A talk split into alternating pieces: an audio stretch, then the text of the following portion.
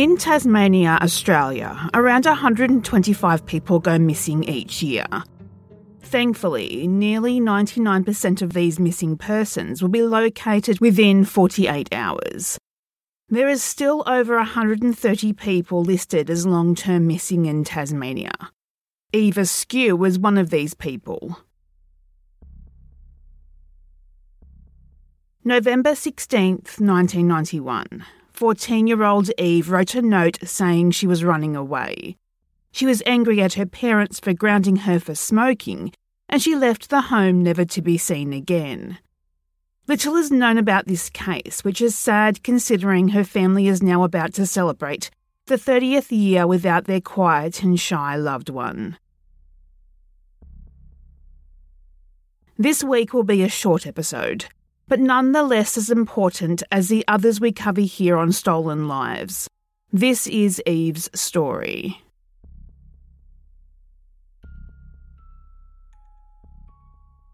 In January 1989, Helen and Jim Askew relocated themselves and their four children from mainland Australia to Tasmania. Settling in the tiny rural town of Fitzgerald in Derwent County, Fitzgerald is 57 kilometres or 35 miles outside of Hobart in southern Tasmania. As of 2021, the population sits at 38 residents. It is very rural but very beautiful from the pictures I've seen. There are waterfalls, mountain ranges, and large properties with nothing but serenity. The Askew property was no different. It was situated on Gordon River Road, a large acreage surrounded by dense woods. There was plenty of space and interesting places for the Askew children to explore. There really isn't much information available regarding their lives in Fitzgerald. Only that teenage Eve was shy and reserved. She was quiet and she kept to herself, and she didn't appear to have any friends to speak of. According to Eve's brother, Eve did not interact with people easily, and she tended to keep to herself. In fact, she would do anything she could to avoid meeting new people in general. In November 1991, Eve was attending the Glenora District High School, where she was in the eighth grade. Maybe it was the lack of friendships, and Eve was trying to fit in and be cool. Maybe it was moving away from everything and everyone she knew. But it was also around this time that 14 year old Eve started to push boundaries and try to assert her independence. She started smoking cigarettes, which her parents disapproved of.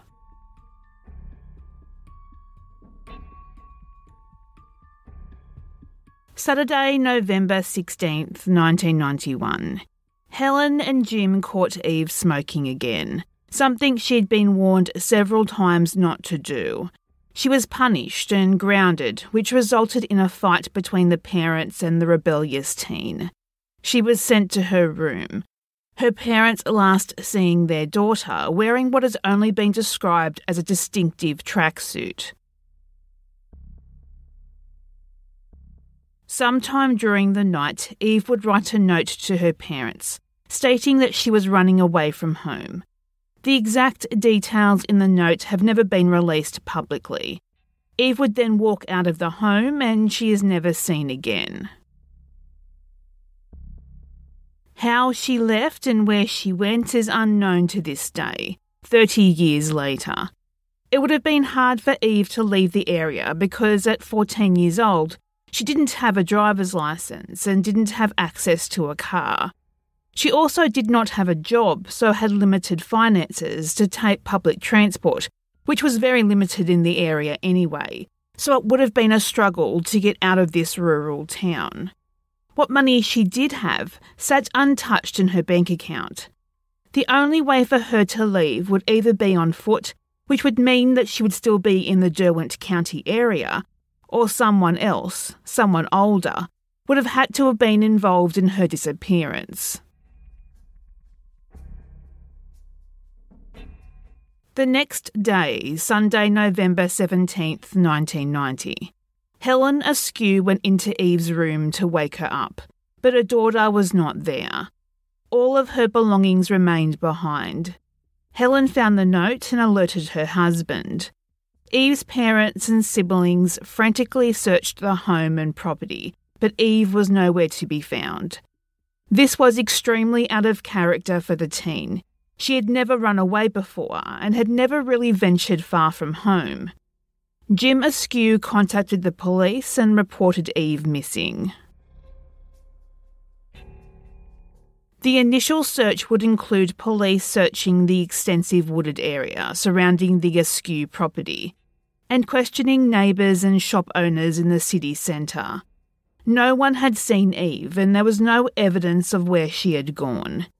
Given the size of the town, police would state decades later that someone or multiple someones would have known something, but they either couldn't or wouldn't share what they knew. Sadly, without any leads or evidence, the case would quickly go cold.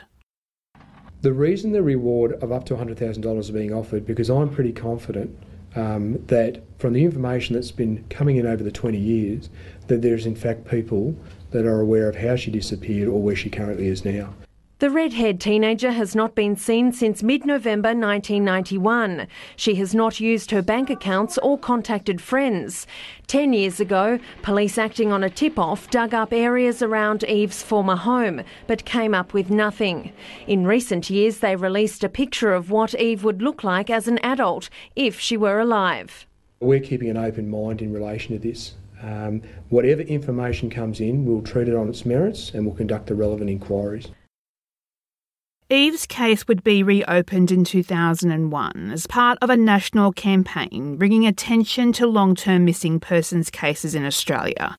And a $100,000 reward would be announced for information leading to the apprehension of Eve's killer or the discovery of Eve's remains. Police stated in a press conference that they believed they knew what happened to Eve, but they just needed one piece of evidence to close the case a tip line was opened, and numerous leads of allegations against an unnamed convicted rapist came in. That he abducted and killed Eve and buried her body in bushland. This man was now aged in his 50s and was living in Derwent County in New Norfolk, about a five minute drive from Fitzgerald. This man was questioned extensively by police at the time and his little yellow home on Gordon River Road was searched, as was a large industrial shed next door, a structure that was only built shortly after Eve's disappearance. Unfortunately, nothing was found. In April 2012, Tasmanian police announced the formation of a new cold case unit with Eve's case one of seven long term missing persons to be their priority. As part of this, additional resources were donated by the Australian Federal Police, which included a $50,000 penetrative radar machine. Police would formally arrest their person of interest and again search his property and storage shed, with a team of as many as 35 police officers. They would search the properties for four days with their radar machine locating a septic tank underground.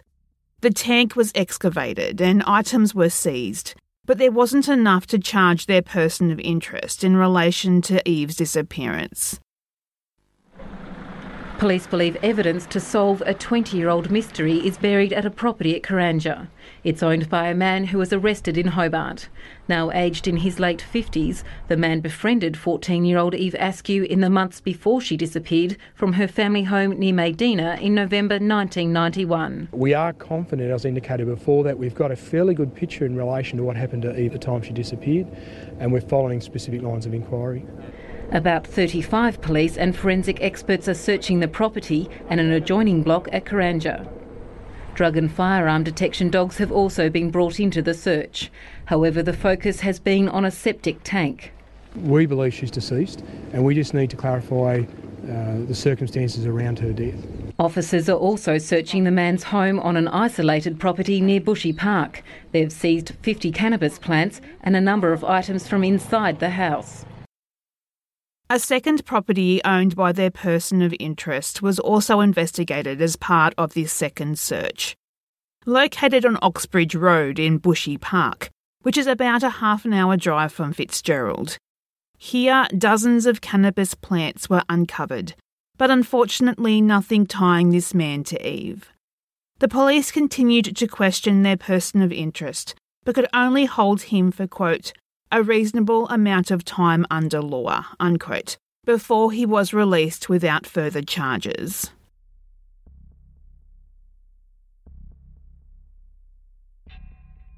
Theories in this case seem to fall in one of three camps that Eve ran away and started a new life elsewhere, Eve said herself in the note that she wanted to leave, that she was leaving. There is rumours online that Eve may have returned to New South Wales, dyed her auburn hair black, and changed her name. Like in the case of Deanna Merrifield, where it wouldn't have been all that hard to get new identification. She was only 14, so she hadn't applied for any ID yet and being 1991, conditions wouldn't have been as rigid as it is in 2021. Given all of that, though, I don't see how Eve would have done this herself given her age, personality, and geographic location. She was living in the middle of nowhere. If Eve was to pull this off on her own, she would have needed help to do so. Theory 2 that Eve may have accidentally died, succumbed to the elements. As I mentioned earlier, Fitzgerald is a very rural area large properties, mountain ranges, wooded areas. What if Eve ran away into the night, looking to cool off and blow off some steam from being grounded? The area she lived was heavily wooded, with lots of dense bush. It's easy to see Eve getting lost in the dark and confused. Even though we are talking about summer in Australia, Tasmania is still quite cold at night in November. It is realistic to see Eve getting lost and succumbing to the elements, or even wandering out onto the road and being hit by a car and killed. Theory 3 that Eve was murdered. We know that Tasmanian police have interviewed their person of interest over the course of three decades and searched his properties multiple times.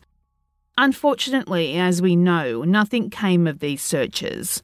Was this man involved? Or does he know who is? We don't know. I feel like the police do, though.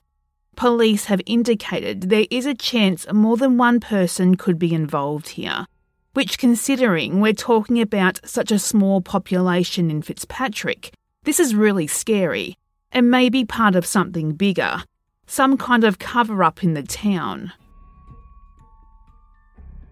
But I did read one comment from someone who lived in the area when Eve went missing. They claimed that some of the local shopkeepers wouldn't hang up missing persons posters in their shop windows. Now, I take this with a grain of salt. But if it is true, it does seem strange that locals weren't doing all they could to find one of their own. And again, if this did happen, it does support the cover up theory.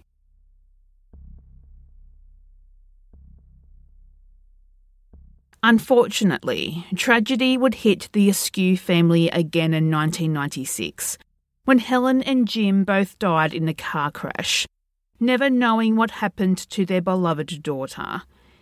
Eve has also become an aunt in recent years, another milestone her family has missed sharing with her. Eve Askew was 14 years old at the time of her disappearance. She was 157 centimetres tall or 5 foot 1 and was of slim build. She had auburn or reddish hair, blue eyes, and freckles.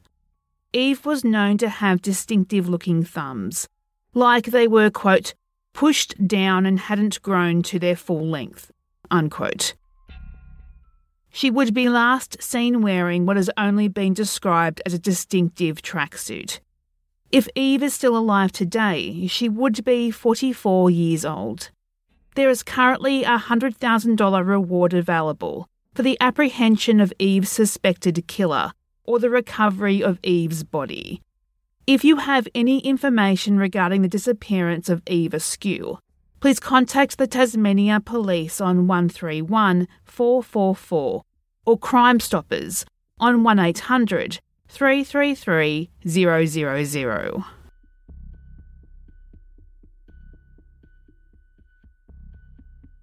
If you have your own thoughts on the case we discussed today or any case we talk about on Stolen Lives, please search Stolen Lives on Facebook.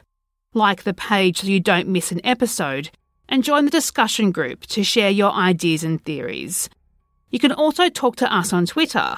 Search lives underscore stolen and on Instagram, Stolen Lives Podcast.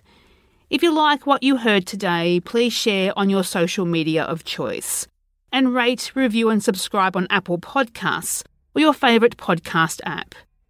We are now on Patreon. So, if you are able, please become a patron for as little as $2 a month for early release, ad free episodes, and exclusive content.